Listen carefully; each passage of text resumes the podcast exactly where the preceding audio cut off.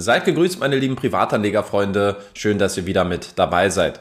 Heute gibt es das elfte Depot-Update des Jahres 2023. Das bedeutet, ich werde euch wie gewohnt wieder einen transparenten Einblick in die Performance meines persönlichen Peer-to-Peer-Portfolios geben und gleichzeitig spreche ich aber auch über die wichtigsten Entwicklungen bei den einzelnen Peer-to-Peer-Plattformen und wie diese zu bewerten sind. Dabei schauen wir unter anderem auf die Auswirkungen der neuen Regulierungen in Polen, den Umgang mit den jordanischen Krediten bei Esketit und die wichtigsten Erkenntnisse des neuen Podcasts Income Insights. Wenn du neue Informationen immer als erstes erhalten willst, dann folge mir bitte auf meinem Telegram-Kanal oder werde Teil der Community auf Facebook. Dort gibt es immer zeitnahe Reaktionen, sobald es neue Entwicklungen gibt. Beide Links findest du unten in der Videobeschreibung. Insgesamt konnte ich im Oktober 641 Euro an Einnahmen durch mein Peer-to-Peer-Portfolio erzielen, was somit die zweithöchsten Einnahmen in diesem Jahr gewesen sind und der vierte Monat in 2023, in dem ich die Marke von mehr als 600 Euro durchbrechen konnte. Neue Bestwerte in Bezug auf meine persönlichen Einnahmen bei einzelnen Peer-to-Peer-Plattformen, die gab es im Vormonat bei Esgetit mit 160 Euro und bei der litauischen Flanke bestehend aus Crowdpeer, Profitus und Heavy Finance. Die beste Performance in meinem Peer-to-Peer-Portfolio, die wird weiterhin von Peerberry mit 12,86% abgeliefert, dicht gefolgt von Income Marketplace mit 12,66%. Die schwache Performance bei Estate Guru, die hat sich auch im letzten Monat fortgesetzt. Hier ist meine Gesamtrendite nun erstmalig auf unter 7% gerutscht. Negativer Spitzenreiter ist und bleibt aber weiterhin Bondora Portfolio Pro mit 1,4%. Im Vormonat gab es insgesamt fünf Transaktionen, bei denen Einzahlungen sind jeweils 1000 Euro neu bei Peerberry, Esketit, Crowdpeer und Heavy Finance hinzugekommen. Bei den Auszahlungen sind hingegen 1000 Euro von Estate Guru abgeflossen, was somit einem Nettoeinzahlungsergebnis von 3000 Euro im Oktober entspricht der Wert meines ausstehenden Peer-to-Peer-Portfolios, der ist im Oktober auf 81.507 Euro angestiegen. Damit ist nicht nur meine bis Ende des Jahres angepeilte Marke von 80.000 Euro durchbrochen worden. Mein Portfoliowert entspricht jetzt auch der höchsten Summe, die ich in über sechs Jahren jemals in Peer-to-Peer-Kredite investiert habe.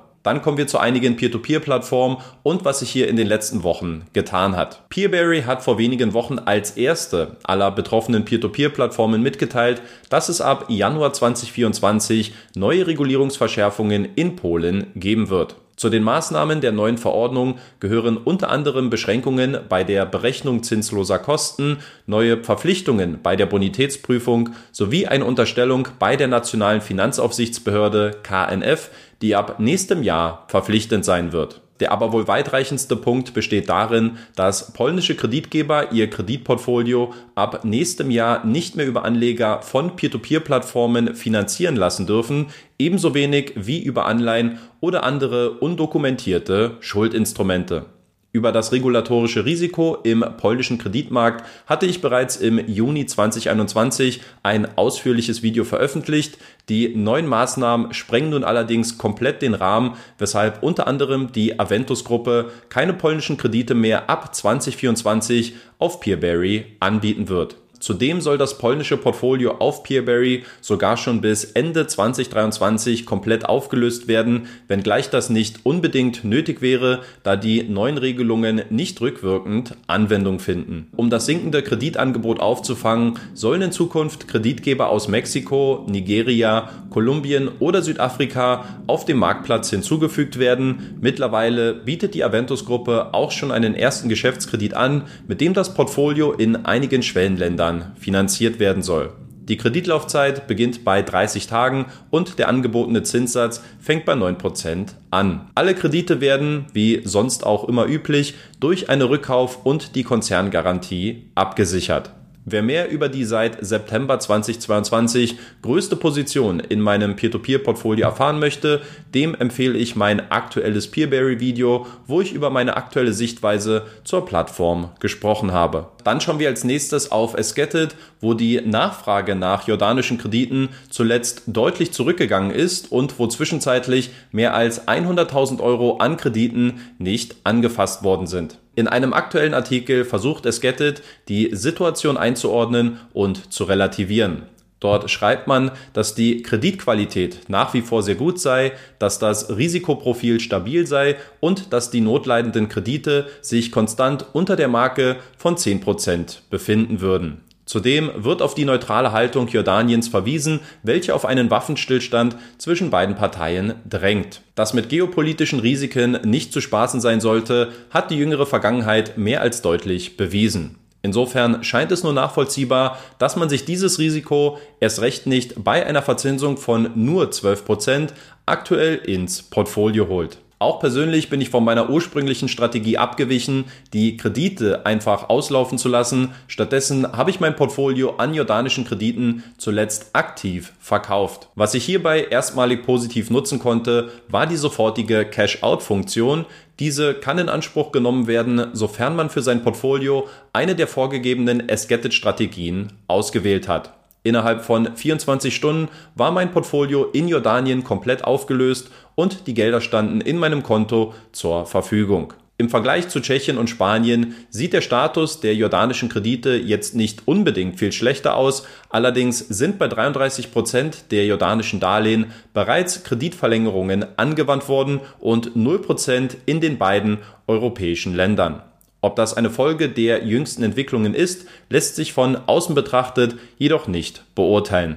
Dann sprechen wir als nächstes über Income Marketplace. Hier gibt es seit letzter Woche einen neuen Podcast, an dem ich nicht ganz unbeteiligt bin. Ich moderiere nämlich das neue Format Income Insights, wo ich mich monatlich mit Income-Gründer und Mehrheitsgesellschafter Kimorit Köhnen zusammensetzen werde, um über die aktuellen Entwicklungen und Ereignisse des estnischen Peer-to-Peer-Marktplatzes zu sprechen. Hier sind einige der wichtigsten Aussagen aus der ersten Folge für euch zusammengefasst. In Bezug auf die Neubesetzung der CEO-Position hat Kimmo nochmal wiederholt, was bereits in der offiziellen Mitteilung stand, nämlich, dass er sich zukünftig vermehrt auf die strategischen Aspekte der Plattformentwicklung konzentrieren will, wozu unter anderem die anstehende Finanzierungsrunde, die Regulierung der Plattform und das Onboarding der dringend neu benötigten Kreditgeber gehören wird. Die operative Verantwortung sieht er zudem bei Lavrenti Zudarkov gut aufgehoben, da dieser sich in den letzten Jahren zu einem wertvollen Mitarbeiter entwickelt habe,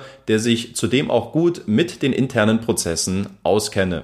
Ihm diese Position anzuvertrauen, soll auch ein Zeichen gewesen sein, ihn nach Möglichkeit langfristig an das Unternehmen zu binden. Uh, it boils down to opportunity and succession. In terms of opportunity, I mean that if, if there is a good guy who is able to take the lead, then that opportunity might not be there tomorrow. Timing is everything. Um, and then you know that clicked in place and then by succession perhaps I wouldn't be wouldn't have held the position anyway until the end of times. So really, when uh, when a good candidate comes along, it's very nice to be able to get give others the chance to lead as well. Dass Kimmo aufgrund der jüngsten Probleme abgesägt worden sei, so wie manche Income-Kritiker ja zuletzt behauptet haben, ist eine recht wilde Theorie. Erst recht, wenn man bedenkt, dass Kimmo auch weiterhin der Mehrheitsgesellschafter der Plattform ist. Was die Zahlungsverzögerungen bei Vivus angeht, hier hat Kimmo bestätigt, dass es sich bei den Verzögerungen um Komplikationen bei den Banküberweisungen handelt, welche auf die Einhaltung der AML und KYC-Anforderungen zurückzuführen sind. Die Plattform arbeitet aktiv an einer Lösung dieses Problems und geht nach aktuellem Stand davon aus, dass die ausstehenden 500.000 Euro innerhalb der nächsten zwei Wochen überwiesen werden sollten. Say there is no doubt at least in our head, that then anything funny would be going on on the background. I believe this week, next week, we'll see the 500k. People will get their money uh, with interest, and then that case is closed. And we'll look at Vivus later down the line as a separate new onboarding if the New Mexico comes. Auch bei ClickCash steht aktuell eine etwas konkretere Lösung im Raum, um die letzten knapp 150.000 Euro an die Investoren zurückzuführen. Die Plattform plant hierfür in Absprache mit ClickHash einen monatlichen Fixbetrag an die Investoren zurückzuzahlen.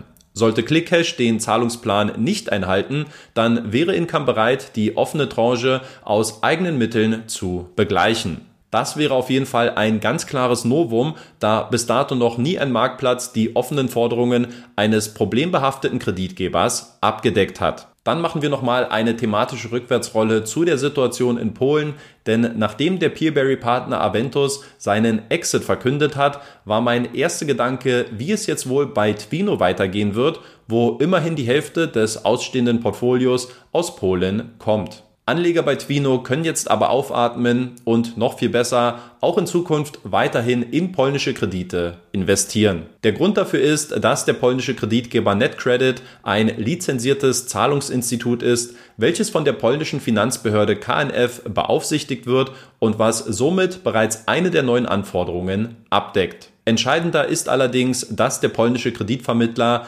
keine regulären Verbraucherkredite vergibt, sowie die von der Regulierung betroffenen Kreditinstitute, sondern dieser seinen Kunden digitale Kreditkarten mit Kreditrahmen zur Verfügung stellt, die wiederum nicht von der neuen Regulierung betroffen sind. Aus diesem Grund werden die neuen Verordnungen keine Auswirkungen auf die derzeitigen Tätigkeiten von Twino besitzen, wenngleich es in Zukunft allerdings durchaus nochmal zu Einschränkungen bezüglich des Kreditkartengeschäfts kommen könnte. Diese Information hatte ich übrigens schon zwei Tage vor der offiziellen Mitteilung exklusiv via Telegram geteilt. Wer also immer als erstes über Neuigkeiten informiert werden möchte, der abonniert dafür am besten meinen Telegram-Kanal. Dann sprechen wir zum Abschluss noch kurz über die estnische Immobilienplattform Estate Guru, welche dieser Tage ihren zehnten Geburtstag feiert. Wenn wir auf die nackten Zahlen schauen, was Estate Guru in der letzten Dekade alles erreicht hat, dann sehen wir, dass insgesamt 6000 Kredite mit einem Volumen von über 750 Millionen Euro